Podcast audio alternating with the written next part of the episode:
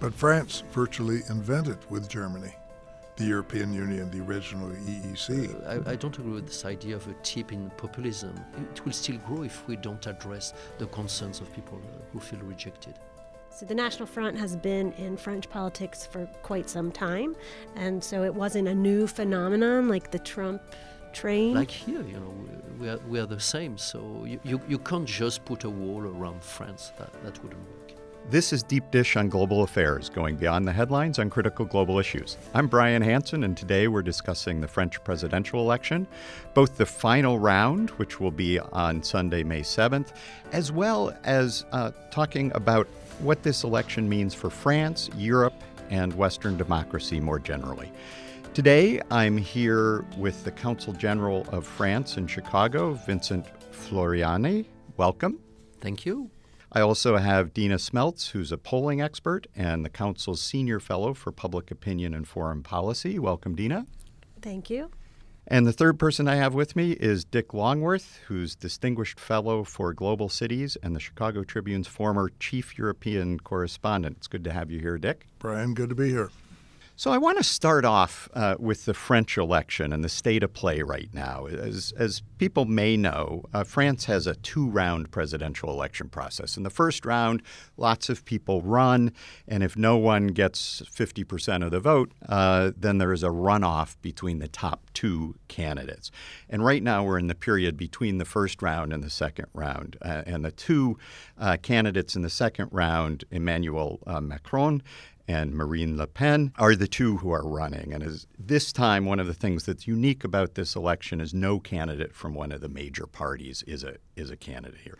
So I was wondering. Um, uh, to start with you, Consul General, if you could talk about who are these two candidates, what and, and what do they represent?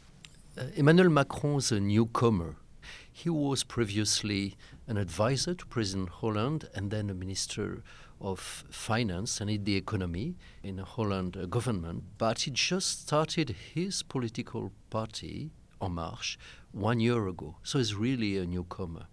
He stands for an economic liberal and a social liberal. While Marine Le Pen, she's the daughter of Jean Marie Le Pen, he created this extreme right party 45 years ago. They have been in politics for decades. Uh, she's anti-Europe. She is uh, sort of uh, at the head of a xenophobic party. And when you talk about Macron being liberal, that's in a different sense than we usually use it in the United States, right? So, for in the French context, what does it mean to be a liberal? What are some of those policies? Well, yeah, I noticed that that uh, it's uh, it's a bad word in both uh, in both countries. You know, being a liberal is not is not seen as good. But uh, I mean, it means that uh, he is Emmanuel Macron is for um, is pro business actually. He's pro business uh, with social uh, safety, net, safety nets. Uh, and socially also is for freedom for people. So it's both. Often in France, you have one or the other. You know, the the right being more uh, liberal in terms of the economy, and the left being more liberal in terms of uh, social rights. And Macron is both. And he's very committed to the European Union. And he, you're right. He's very committed to the European Union. He wants to reinforce the European Union, uh, to have um, uh, a single uh, Minister of Finance for the European Union. What are some of the other main issues? So one is is Europe, and what is Marine Le Pen's position on Europe? What would she like to do? She would like ultimately to leave the euro, uh, the, the, the common currency, and then to leave the European Union. She, she says that the European Union is the cause of all the difficulties French people experience. But France virtually invented with Germany the European Union, the original EEC. it's France was in that founding. This is more than Brexit, with a late coming Britain pulling out. Um, with France pulling out, one of the cornerstones of the entire EU disappears. You're right. Um, after centuries of wars among among the Europeans, uh, it was the reconciliation first between France and Germany, and then the creation in the in the 50s of the European Union that led to 70 years of prosperity and peace. Um, and France, if France uh, was to, to withdraw from the European Union, that would be the end of the of the European Union, I think. I was noticing in Pew public opinion surveys that only 38% of the French have a positive view of the European Union today, and that's lower than Britain's have. Um, and then we know what happened with the Brexit. I was just curious what do you think caused that? It's been a decline over time. For a long time, uh, people in power of in France have blamed the European Union for some difficulties instead of saying, you know, we need to reform in that in that area or in th- that other area. So this is one reason. But following Brexit, more and more people in Europe support the European Union and I think that uh, 67% of French people are against leaving the European Union. So they may see all the, you know, the, the things that the European Union needs to improve, but they, They see still, benefits as well. They still see the benefits. You're right. Yeah. So, in, in our election here in this country, some of the key issues were immigration, were, were jobs. Um, what are the what are the key issues driving the French election? I think you have exactly the same uh, the same issues, right? Um, people who live who are less educated, uh, working class, living in rural areas far from the decision centers, uh, see that uh, or see, yeah see that the uh, the system does not work well for them, and they tend to support candidates who are there to uh, to change the system. So uh, th- my feeling is that it was a bit the same here in the in the U.S. It was exactly. I was fascinated to see that Macron comes from Amiens up in Picardy, and he was there recently, uh, largely because a Whirlpool plant in Amiens is about to close. Um, two towns in the Midwest, Newton, Iowa, and Galesburg, Illinois, were solidly Democratic, and both in this last election went for Trump. And in both towns, Whirlpool plants had just closed. All right, yeah, I didn't know that connection with Whirlpool, but yeah, Yeah. that was a surprise. is, yeah. uh, but but it's Yeah. it's the Yeah. same same force almost with the Mhm. same nameplate on the door that's Yeah. uh, that's driving this. The whirlpool factor. So, in that, one of the distinctions that's frequently called out in the U.S. election is the distinction between the major cities and the, the surrounding regional areas. Uh, as we look at the supporters for Le Pen and Macron, does it map similarly in urban areas versus rural areas, or is it somewhat different than it is here? I think this is about the, the same. Uh, we experience three divides in the first round of the French presidential elections. One is between the large cities and the rural municipalities. And in France, the poll stations closed earlier in the rural areas. So as the, the votes were coming in, Le Pen was uh, leading. And at about 10.30 in the evening, uh, Macron s- started to overtake as the results from the large cities came in. So that's one divide. The, the second divide is between uh, people with a high education and uh, hi- higher higher class, I would say, compared to people with that are less educated and uh, are working working class or, or live in uh, work in, in the rural areas. And the third divide was between the northeastern part of France, which is a bit like the Rust Belt here, and a large band or around, around the Mediterranean Sea that has hi- historically been in support of uh, the, the National Front, this extreme right party. And Dina, you've done polling on these issues in the U.S. Dick, you've done reporting and writing on this. How does that compare to the divides in the U.S. electorate? Um, well, in terms, yeah, and geographically, we saw an urban-rural split, and the cosmopolitan cities went for Hillary Clinton, and um, the more rural Rust Belt areas that have been hit by deindustrialization went for Donald Trump. So that part's um, very similar. Also, people who have a poor view of immigration and who feel that their area is experiencing uh, lagging economic growth tended to vote for Donald Trump, just like in uh, the, for the votes for Le Pen. So we did we did see some um, commonalities in that. The post-election maps of France, not exactly like that here, but very similar. In other words, rather large sweeps of territory that went strongly or, or favored Le Pen, smaller sections of territory that went for um, Macron, sort of like the vast red areas in this country with a few blue dots in the middle.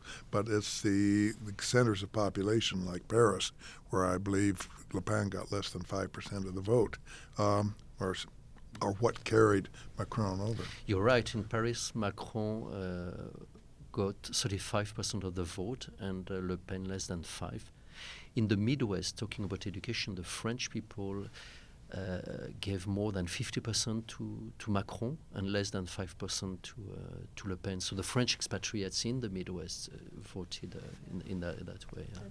The split is really amazing in both countries. That's, uh, I mean, we've always had sort of an urban-rural split, you know, differences in economic outlook. But in both countries, this seems to be getting worse, more dramatic, more divisive.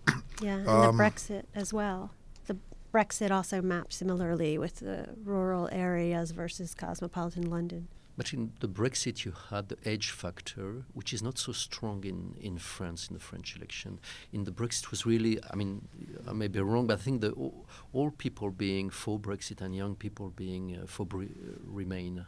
Yes, well, what I saw from the French um, returns, which is actually just from polling by Ipsos, was mm-hmm. that what's interesting is from in the U.S., the young people tended to either vote for Hillary or abstain because they really liked Bernie Sanders. And in your election, Mélenchon was sort of the French Bernie Sanders.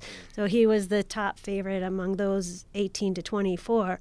But Marine Le Pen was second, mm-hmm. right, with 21%. So um, there's a little bit of a difference there um, in terms of how young people voted. And why do you think that is, that the young people uh, broke differently than they did in the United States or in the in the Brexit vote? Is that, are they facing uh, different sets of problems, which makes a, make a candidate like that more attractive, or how do you understand that?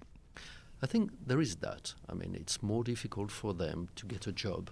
It's not as easy as, it was, you know, uh, bef- you know, in the in the 70s, 60s, 70s. Another reason is that they don't they don't uh, they don't have any memory of what Europe brought to uh, the stability and prosperity of, of Europe. All people who experience uh, the rise of Nazism and uh, fascism, the Second World War, they, they did not support Le Pen. So uh, th- they understand why it is important, you know, to have this sort of uh, um, moderation uh, the young people don't have that. So these are these two reasons. This is rather disturbing. That in the um, when um, Le Pen's father ran against Jacques Chirac in the election. 2002. 2002. Yeah. And the vote was so one sided 80%. The entire nation pretty much ganged up on Jean Marie Le Pen to defeat him. Uh, now, of course, no matter what happens next Sunday, the vote is going to be much more close. And if you have young people feeling this way, uh, Martine Le Pen, Marine Le Pen may lose next Sunday but obviously she or what she represents is not going to go away. Yeah, it depends on turnout. But one thing I wanted to just go back to the young people is that I think with Macron, you could see him both ways. So, yes, a year ago, or nearly a year ago, he started a new movement because he said the old system wasn't working. And so, if a young person is looking for an alternative, he was with the socialists. He was a minister, right, mm-hmm. with the Hollande government before. So, yes, it might be a new movement, but they might still see him as part of the establishment. So I can see where he wouldn't quite measure up to a Mélenchon type of outsider. Mm-hmm. It's very interesting to see, I think, as you mentioned, how this is scrambling the party, scrambling our definitions of left and right, mm. is suddenly the right wing is representing – the workers, and the left wing is representing the business side. And you certainly saw that sort of scrambling in our recent pre- presidential election. We still have our two major parties there. Your two major parties seem almost to have disappeared, to become irrelevant. And um, I wonder if that's what's going to happen here, if we have to start inventing new parties perhaps, I mean, yes, in France you see four main movements. You know, on the left there is the extreme left, and some that are more liberal would be like sort of uh, uh, Tony Blair kind of people, and on the on the right the same. You have the extreme right and the center right.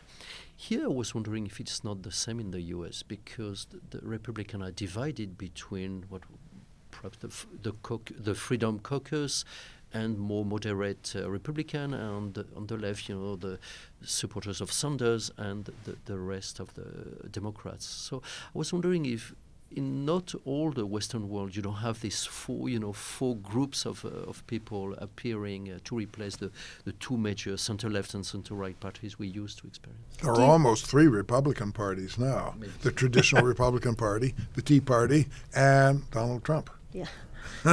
One wonders how long that can hold together. Do you think the uh, dividing line is now more about globalism versus nationalism, or do you see that mapping? I think that plays a, a great role. Um, this, uh, you know, people that are for openness vs those that are that are nationalistic against the others, xenophobic. Yeah. I think it, has, it appears a lot, and it's often linked uh, to a lack of uh, knowledge, a lack of uh, education, uh, but also because for many decades here in France, we just uh, did not listen to the people that were suffering because of globalization and uh, technical progress. So jobs, th- they, they were losing their jobs, were not paying, atten- paying attention. So I think we're partly responsible for that. One of the things that I found really interesting in watching the debate uh, in this period between the two rounds has been the, the the move that Macron has made about making a distinction between nationalism and patriotism, right? Patriotism being something that's good and nationalism being something that's bad. Could you talk a little bit about what how he's describing that distinction and whether or not you think it's resonating with the people in France? I think one is excluding the others. It's not not wanting to work with the others. Uh, and the other one is liking your country, but working with the rest of the world. Is this is the way he's putting it. Mm-hmm. So the nationalism being kind of exclusionary, Exactly, yeah. and the patriotism being It's kind like- of it's all of us. Right, exactly, liking your country, yes. Yeah. Uh, this is the way describes it. He, he needs to, I mean, he cannot, you know, be a globalist. Uh, he needs to say that he likes France. I think he likes uh, his country. Uh, but he needs to explain that uh, while he likes his country, he likes to work with the others because that's, that reinforces France. Yeah. Do we see anything similar developing in U.S. debates or public opinion that draws a similar kind of distinction? Not really. The nationalist and patriotic wings seem to go together. These are the natural Trump voters who see an American economy, a national economy, as opposed to a global economy, and who are also, you know, they tend to be more of the flag wavers, and they uh, tend to insist on strong borders. They're anti immigration and more in favor of strong security at the borders. and in this context, the idea of patriotism in America for Americans and America first tends to merge together in a way that uh, France seems to have be able to separate. Yeah, I think it, maybe it just you'd have to have more nuance because it would depend on secure. I could see somebody being a patriot and still saying, "But we need to be part of the global system because that's what enriches the the U.S. economy," or we still need to have allies and alliances because that helps the United States um, keep stability in the world, and other countries aren't willing to do it. So I can see. I think it's a, it's a little more complicated. No, than no, but I mean that's certainly a convincing intellectual argument, but emotionally, I think uh, the nationalism and the patriotism seem to have been been mixed up here, Conver- possibly in a way that have not been so mixed up in France. I think, and the slogan "Make America Great Again." It's pretty hard to come up with something as rousing as, y- you know. So it's sort of hard to to fight the America first. What do you say? Ne- No, America second. I mean, you know, it's- So, um, Although I suppose there's a debate about how you make America great. And There can be Right. different, I guess different that's, views the of point that, I was right? Which is what I think is really interesting about the French debate is we see these populism movements um, arise and and politicians try to contest them. Um, one of the things that I think is interesting about this tactic is really embrace, say, the state and the country. That's what I'm for, right? The nationalists are actually not for Right. the state. They're not for um, for our country, and I think it's really interesting to to watch this play out and see if it's echoed other places, like some of the techniques that populism, the populists have adapted, have kind of copied and mimicked each other. And I'm wondering if we'll see any room for this. I want to go back to the to the French election and the next round um, on May 7th. And the opinion polls, as far as I've seen, have been relatively stable, with Macron getting about 60% of the vote and Le Pen getting 40% of the vote.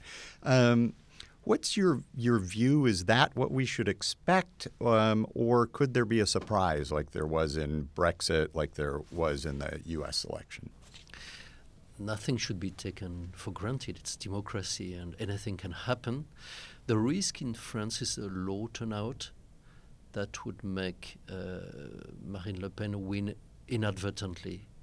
People feeling that Macron is going to win, not going to vote, like what happened maybe in Madison or other places, or you know uh, Milwaukee, you know. And uh, so we don't have the same system, but that could happen. She could win if there, if there was a low turnout, because that would be a low turnout of people supporting Macron. So there is this risk, but I mean it's likely that uh, Macron will win. What's important will be the margin also. As was said before, in 2002, Chirac won with almost 85% of the votes against uh, Le Pen's father. Uh, this time, if Macron wins with 60%, is good. He will have a good momentum for the, the elections to the parliament. If he wins but by only 5%, it will be difficult.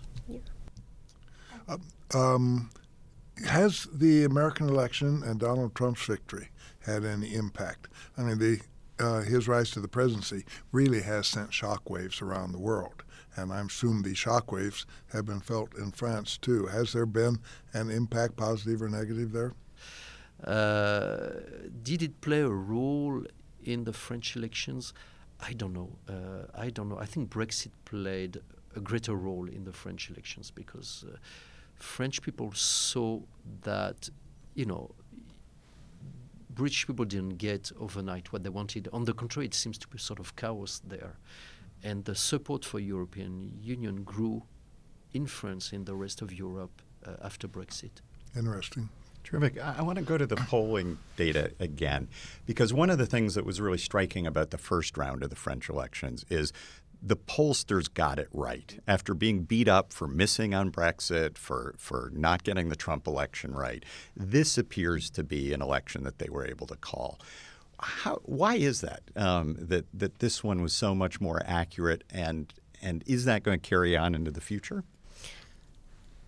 I- can just say for this poll, um, yes, the French pollsters were uh, almost within a point of, of the way that each of the candidates came in, and they did a great job. They, I know that after Brexit, they were focusing on um, especially first-time voters, and they had also a, a lot of the pollsters had put some online surveys in as well in case there were any shy Marine Le Pen voters. But there's a couple things also. Um, so the National Front has been in French politics for quite some time, and so it wasn't a new phenomenon like the Trump train.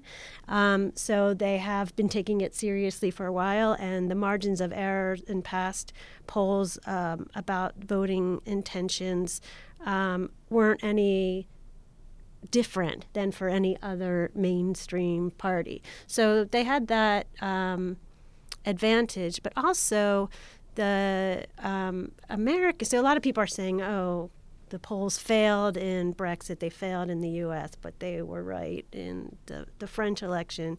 Pollsters can finally celebrate, but actually, in the Brexit vote and with Trump versus Clinton, the margins were only two percent in the in the polls, and actually, the nationwide poll polls average in the United States was the margin was actually smaller. So actually, they actually got it even more correctly than the French polls. But of course, in the U.S. we have the Electoral College, and so that takes a lot of forecasting, and a lot of state polls have to be measured into that. So that's where the U.S. polls got it wrong. So I just needed to make that point um, as well. But in terms of the 60-40 margin, it's a healthy one. It was 26 percentage points difference um, about two weeks ago. Um, that gave a little more of a confidence to say that Macron would win. So I think it's good to be careful. Um, but as Dick pointed out earlier, the betting markets are also saying that uh, Macron will win by, I forget what the odds were. I think pretty, pretty one-sided. One to eight. yeah. And for her, it was 15 to two. Um, and in the last nine elections, since they have a two uh, round system, six out of nine times it goes to the incumbent. So there's a lot of things pointing to his favor. If politics is a horse race, go with the odds makers. so I want to talk just a little bit about what happens after the election. And one of the things that, that's striking, and maybe a parallel in the United States too, is that in France, both, neither of these candidates come from the traditional party. And as we've seen with Donald Trump, even though he ran as a Republican, but didn't come out of the Republican establishment. Um, he's had some challenges working with the legislature in order to get his own uh, his own agenda across. Um, what do you think might happen in in France if there whoever wins isn't necessarily going to have a, a strong set of party support in parliament? Is that going to affect their ability to govern? Yes, uh, we have a semi-presidential uh, regime in France. So there's a strong president, and uh, the, the, the regime is meant for the president to have a strong government to support him. Uh, but in the I, I mean, and the, go- the the head of the government, the prime minister, is the same color as the majority in the parliament. But happened already uh, twice uh, that the prime minister was different than the president. That was cohabitation, we call cohabitation. So the president is left with foreign affairs and defense, and uh, uh, the prime minister governs. So it's very difficult for the president to implement his program. It's rather the prime minister implementing his program. Um, usually, however, uh, there is a sort of momentum for the party uh, that has just won the presidential election. So if Macron wins, with a strong margin, he will go to uh, the elections to the parliament with a momentum and is compatible with many people on the center left and the center right. So before the election, he can he can get support from them or work with them after the election in a coalition. For Marine Le Pen, it's more difficult. Uh, she's isolated. Uh, she received the support of one party, a nationalist party, uh, a candidate that made 5% of the votes. It's unprecedented, but it's going to be very difficult for her to find supporters for before the elections and even after. People will accept to, to work for her. But given that, and especially given the fact that France is deeply embedded in Europe and deeply embedded in the world and the global economy, could she really pull France out of, say, out of the EU or raise the drawbridge against globalization? Isn't France just simply too tied in to these structures to be removed? I, I agree with you. It's going to be, even if she wins, and if she gets a majority or a coalition in the in the parliament, it's going to be very difficult because French people are attached to uh, Europe. They're attached to the euro. They like it, uh, despite the you know the some some some difficulties. Uh, they like to travel. They like to buy uh, foreign products. Like here, you know, we, we, are, we are the same. So you, you, you can't just put a wall around France. That, that wouldn't work. As we close, I'd like to ask each of you um, how you view this particular moment in time. And if the polls come right, uh, are are proven right and Macron wins, we no doubt will hear narratives of the tide has turned, Uh, the, the populist backlash has been stemmed. We had a, a Netherlands victory in which uh, uh, Geert Wilders didn't come to power. We've got this um, this outcome in France. Um, is that the right conclusion? Would that be the right conclusion to draw, or is this conflict something that is, is more durable? I think no, it's not the end of populism. Uh, I think we have to uh, look at uh, the worries of people who feel they are rejected by the system, who are the losers of globalization and technical progress. If we don't do that, Marine Le Pen will win in five years, uh, next presidential elections. So I don't think you know this. Uh, I, I, don't agree with this idea of a tip in populism. I think it's it will still grow if we don't address the concerns of people uh, who feel rejected. I think we've, if uh, Macron wins, uh, we've won a little breathing time. Uh, maybe people are pulling back from the brink a bit. But as the Consul General says, we still have to acknowledge the pressures out there. At the same time, it is up to, I think I speak for people around the table, you know, we favor uh, active participation in globalization and in the global economy. We favor an openness to the world. We favor Western liberal values. Edward Luce, who's a frequent speaker here at the Council, has a new book out saying that these values, this Western system, after centuries, is really under danger, not only from populism, but from the challenges of China and Russia and the illiberal uh, democracy advocates. And so it is up to all of us to figure out some way and figure it out pretty quick um, how to defend these values while at the same time acknowledging the real pain, as you say, that is out there. And I agree with what both you said. I also, um, it does seem that today's movements are uh, have been building um, since the, the, 90s with the anti-globalization protests, and then we had Occupy um, Wall Street, and the, uh, even the Tea Party came out of a dissatisfaction with politics as it is.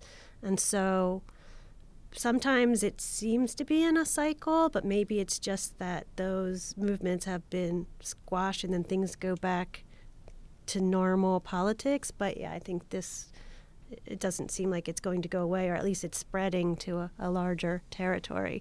But the the thing that concerns me is exactly what you said that we have to pay attention to these people who lose their jobs or are in a difficult economic situation, areas that are losing industry or there just is no economic activity except for robots.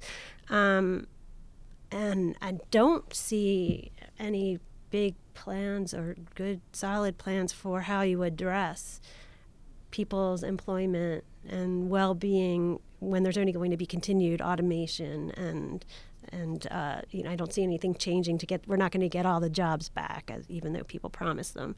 So I, that is what worries me that I don't see any answers to that, and that's clearly the lesson learned from all of these elections. So, one of the advantages of having a weekly podcast is that as events unfold, we'll be able to revisit them. I want to thank all three of you for, for being here Consul General, Dina, Dick. It was a terrific uh, and I think very helpful conversation for us to, under, to help us understand what's going on and how to interpret it in the long term as well. Thank you, listeners, for turning in to this episode of Deep Dish on Global Affairs. Please note that the opinions you heard today are those of the people who expressed them and not the Chicago Council on Global Affairs.